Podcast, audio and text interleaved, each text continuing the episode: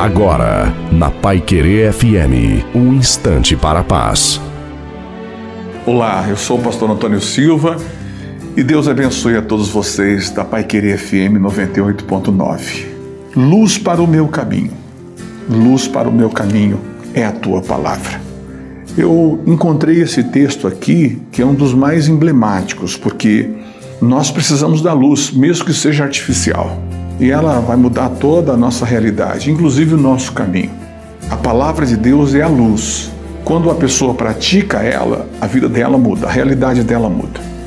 Se você, por menor que seja a sua prática, se você colocar isso em exercício diário, você vai surpreender como que Deus vai iluminar o seu caminho.